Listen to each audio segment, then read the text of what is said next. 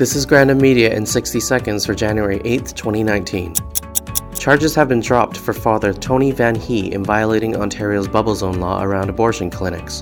He was arrested in Ottawa back in October while protesting with signs about free speech. Ukrainian Catholics and Orthodox Christians celebrated Christmas yesterday around the world. The Christmas season for Roman Catholics ends on the baptism of the Lord this Sunday, January 13th. In related news, Mike Landry talks about the humble nativity scene or Christmas crèche. You can find his latest column titled The Manger is a Beautiful Mess.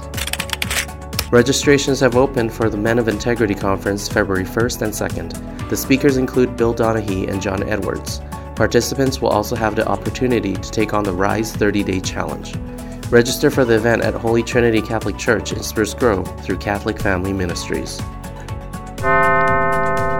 For the latest headlines, visit grandinmedia.ca or follow us at Grandin Media.